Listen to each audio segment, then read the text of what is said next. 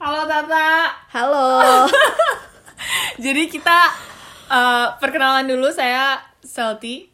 Tata. Saya Mersita. Iya, Mersita. Kita tuh mm, sekarang posisinya lagi di Sambil tidur-tiduran. lagi tidur Lagi tiduran. bener PW Sekarang banget. jam 10 malam di Edinburgh. Edinburgh itu di salah satu kota di Skotlandia, United Kingdom. Betul. Kita udah berada dalam self isolating hari ke 10 kali ya. Iya, Sekitar pokoknya 10 minggu atau kedua 11, deh. Minggu kedua deh. Jadi definisi self isolating benar-benar gak keluar rumah loh sama sekali. Keluar rumah cuman sekali kemarin buat belanja barang-barang buat tiga minggu. Tapi kita nggak borong kayak orang gila ya. Kita Hmm. seperlunya aja kira-kira tiga minggu tuh butuh apa. Ya, begitu deh. Terus tadi kita kayak habis baca biasalah kalau iseng suka baca-baca Habis Twitter. selesai udah capek, habis ngerjain project dissertation, terus kayak, duh kita kita nge-scroll ngelenje. scroll ini terus kemudian tiba-tiba kayak keluar aja gitu semua keluhan-keluhan terhadap bagaimana pemerintah Indonesia menangani masalah COVID ini dan ba- bagaimana kita keselnya. Karena di sini juga bukan perfect scenario ya di sini pun. Tapi menurut kami oke lah. Mungkin ada yang Mantep bisa lah, dipelajari. Kayak bikin kayak wow keren ya. sok banget ya. Kita udah kayak snoop snoop yang hmm, di negara gua gini kok Indonesia Enggak nggak sih kita kita banget?" menghargai semua eh, usaha pemerintah Indonesia. Tapi mungkin ini ada yang bisa diimprove. ya gitu jadi karena kayaknya sebenarnya yang salah daripada kita he- apa kayak protes-protes marah-marah sendiri mendingan kayaknya ada missing information Iya. di sini yang kita sumbang kita ide aja. Hmm. Jadi situasi Scotland sendiri sekarang itu lagi dalam eh, UK secara keseluruhan dalam situasi lockdown di mana orang tidak boleh keluar rumah eh, selain untuk alasan tertentu seperti misalnya belanja, Buat makan ya, belanja cuma buat boleh makan.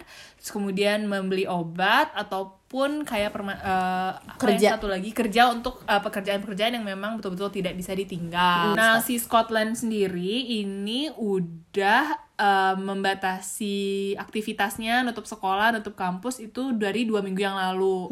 Sementara kalau secara keseluruhan negara UK sendiri, UK itu termasuk Inggris, ada Inggris, Skotlandia itu baru lockdown kurang lebih satu hari yang lalu, satu atau dua hari yang lalu lah. Gitu. Padahal angka di Scotland ini masih rendah banget, eh bukan sih, maksudnya Sekarang udah enggak sih, sekarang Enggak, udah tapi 400. masih Tapi kayak- dulu pas lockdown nggak tahu saya nggak. enam enam yang meninggal dia udah sekolah udah harus tutup. Nah, pada saat itu pun, kenapa nih angkanya bisa banyak? Karena yang dites tidak banyak. Mm-mm. Kenapa yang dites nggak banyak? Nah, karena mereka sendiri memang hmm, skemanya mereka agak cukup berbeda pendekatannya sama Cina dan Korea. Kalau Cina dan Korea, sepertinya mereka justru pengen mengetes sebanyak-banyaknya orang eh, supaya bisa eh, tahu berapa yang positif gitu kan. Nah kalau di sini adalah pendekatannya adalah anggaplah diri kamu sendiri itu positif tanpa perlu dites. Mm-mm. Jadi kalaupun ngerasa demam, batuk, eh, hal yang pertama dilakukan dan apa sih terkena gejala-gejala yang sempat menyebar di WhatsApp group, Twitter, Facebook itu bukan hal yang pertama dilakukan bukan pergi ke rumah sakit terus kemudian minta tolong dokternya untuk dites. Itu adalah hal yang dilarang bahkan di sini. Jadi kalau ngerasa demam batuk atau gejala-gejala yang lainnya hal yang pertama kita lakukan adalah nggak usah nelfon juga karena nanti hotline-nya jadi rame. Yang pertama adalah diam aja di rumah. Diam di rumah makan. Dua minggu 14 hari. Ya, selama 14 hari benar-benar diam di rumah, makan, tidur, eh, tidur yang cukup, minum vitamin, makan. Terus kalau bisa kalau tinggal di asrama, lapor ke orang asramanya sehingga kamu nggak perlu ke dapur karena dapurnya kan sharing.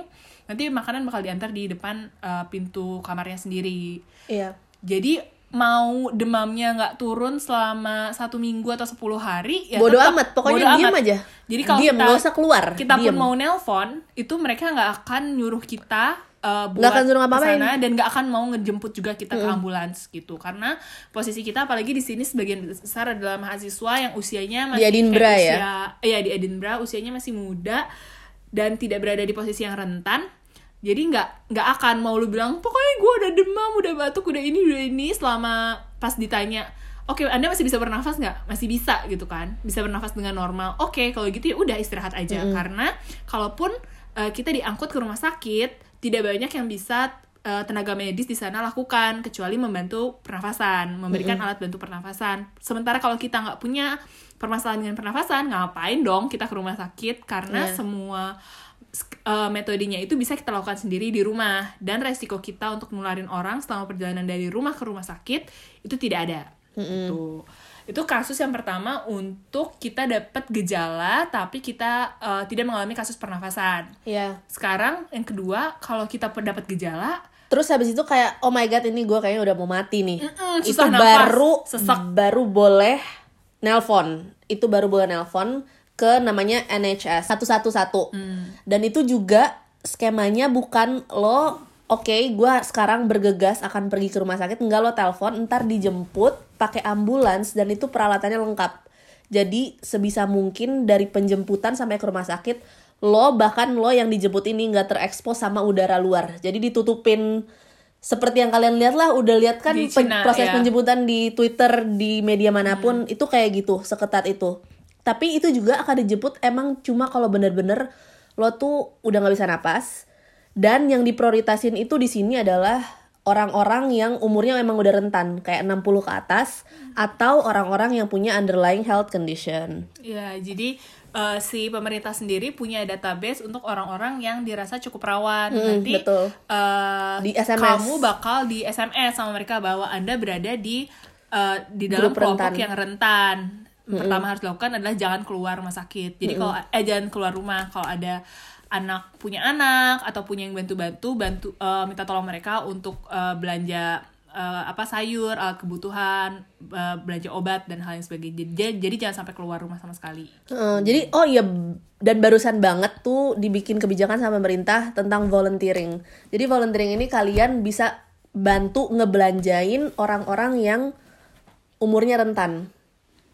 Kayak misalnya mereka butuh makanan, kalian yang pergi keluar karena mereka nggak boleh keluar kan? Karena kalau misalnya mereka kena virus COVID-19 ini, mereka lebih ibaratnya mereka suffernya lebih menderitanya lebih parah daripada orang yang nggak punya underlying health condition atau misalnya umurnya belum 60 50 ke atas lah kayak gitu.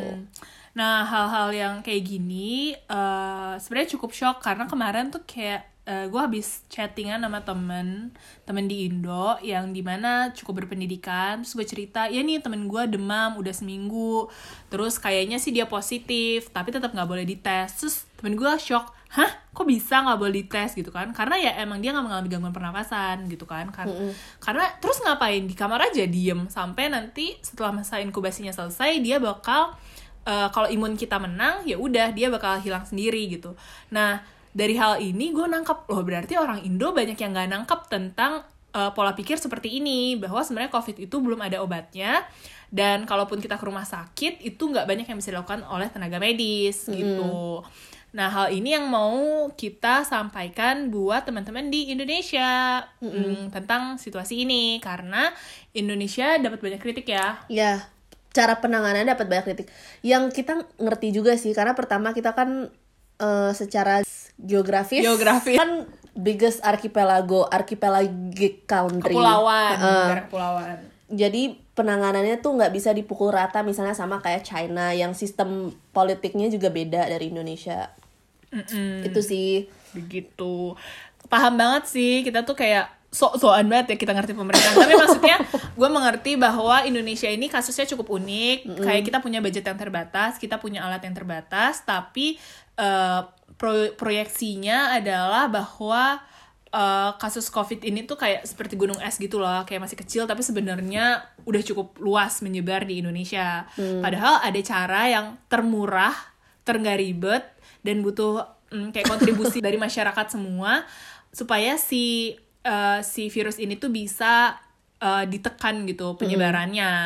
jadi kenapa kita kepikiran karena coba Mbak Shelly ceritain tentang Jadi- kasus Twitter Oh ya, jadi kayak semalam deh kayaknya semalam apa tadi pagi kayak gue baru ngeliat di Twitter dia di situ di Twitter dibilang bahwa eh, Indonesia kayak baru punya kedatangan beberapa paket test kit yang baru dan kayak Dari China, bukan? dari lupa dari mana Ya, dari sehingga itu. kayak orang bisa daftar kalau nggak salah entah bayar atau entah bayar atau gratis tapi orang bisa daftar untuk, Untuk dites. dites. ternyata kaget banget nih tiba-tiba eh nggak tiba-tiba sih ternyata berdasarkan lapdang mat laporan pandangan mata banyak banget mobil-mobil yang datang ke rumah sakit buat minta dites Mm-mm.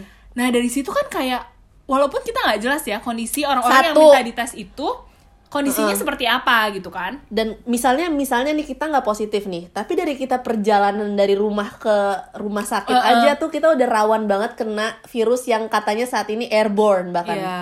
Jadi eh, sebenarnya kayak satu hal yang penting adalah kalau kamu nggak punya gejala apa pun, eh, nggak punya gejala apa pun atau punya gejala pun hanya salah satu dan tidak mengalami sampai mengalami gangguan pernafasan, nggak usah deh ke rumah sakit sok-sok pengen tahu, aduh gue gue positif corona nggak ya, Iya. gue positif corona nggak ya, karena eh, setelah tahu positif pun nggak banyak ada yang, yang bisa bisa kita lakukan kecuali menjaga imun sendiri, pulang istirahat dan jangan sampai menularkan orang lain.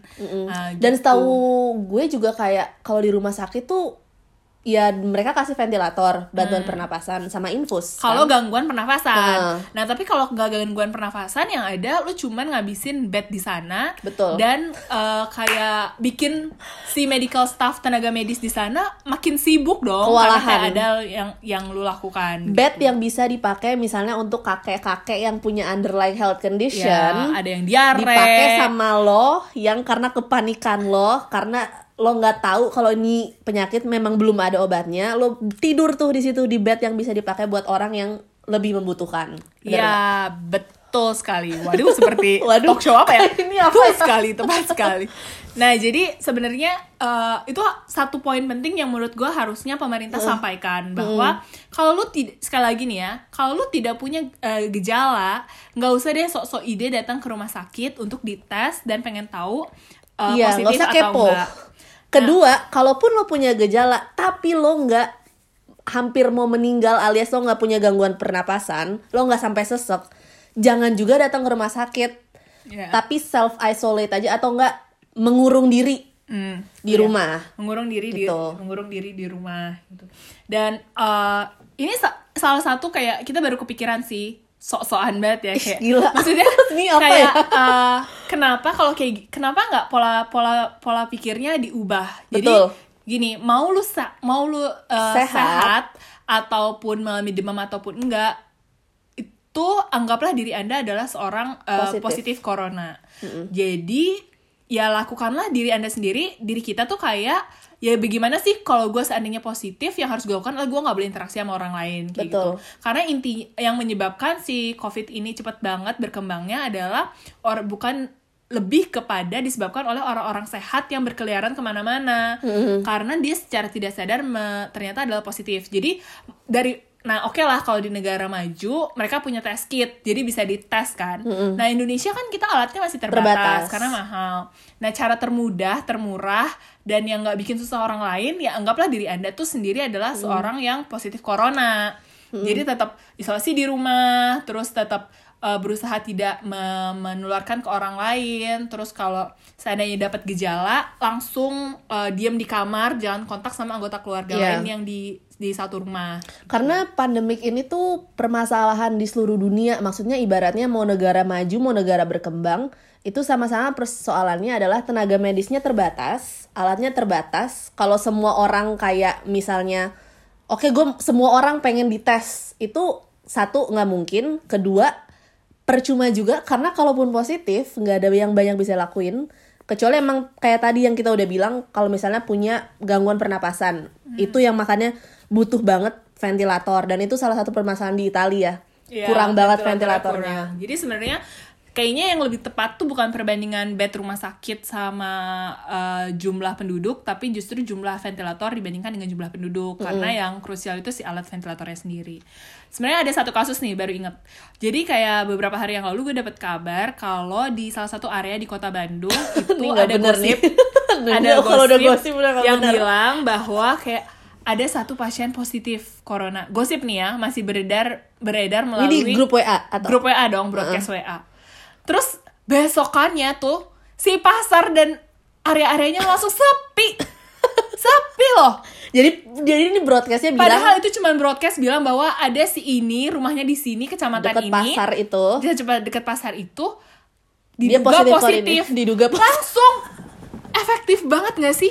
kayak pemerintah mau ngomong apa pun nggak ngaruh sementara si broadcast WA itu efektif banget Gak, tapi ini kayak ini kayak permasalahan di corona di Indonesia juga salah satunya kayaknya itu deh. Iya, nah jadi kayak terus kemudian gue kepikiran Pak Jokowi gimana nih kalau kita bikin isu-isu aja nih bahwa di tiap kecamatan ada satu orang yang positif jadiin aja kayak istilahnya tumbal kayak eh gue positif nih gue positif terus lu jalan-jalan tuh keliling kompleks orang-orang pasti dijamin langsung masuk ke dalam rumah langsung Agak-agak ya ini sarannya. agak sih cuman kayak ekstrim jadi kayak karena Indonesia tuh kas- eh, apa ya Indonesia tuh masyarakat Indonesia kita punya karakteristik sendiri yang kayaknya tuh nggak nggak kita ada percaya di negara gosip. lain. Kita itu itu harus sama gosip. harus di take into account sih. Dan komunikasi yang susah kayak bahasa-bahasa kayak social distancing itu tuh menurut kita nggak efektif buat bikin masyarakat aware kalau ya ini tuh ini tuh permasalahan yang harus Mm-mm. lebih efektif kayak lu bikin gosip salah satu orang anggota kompleks lu positif langsung serumah gak akan ada yang keluar Iya. itu salah satu hal yang dan murah banget kan itu diam di rumah tidak menye- tidak menghabiskan biaya pemerintah tidak menambahkan uh, Betul. tidak memerlukan biaya pemerintah nggak bikin ribet orang kita sendiri juga nggak keluar duit dan kita bisa memberikan menambahkan apa ya kayak uh, ke keamanan stop penyebaran lah. Ya, kalau di sini, kalau di UK sendiri, eh, motonya adalah stay at home, safe NHS. Jadi NHS itu kayak eh, fasilitas kesehatannya. Eh, jadi kayak lu tuh diam di rumah, mau lu sehat maupun lu sakit, kita sama-sama menyelamatkan eh, Tenaga membantu medis yang tenaga ada di medis dan United menyelamatkan Kingdom. negara. Gitu deh, nggak tahu deh ini nyambung apa enggak, tapi ya kurang lebih begitu.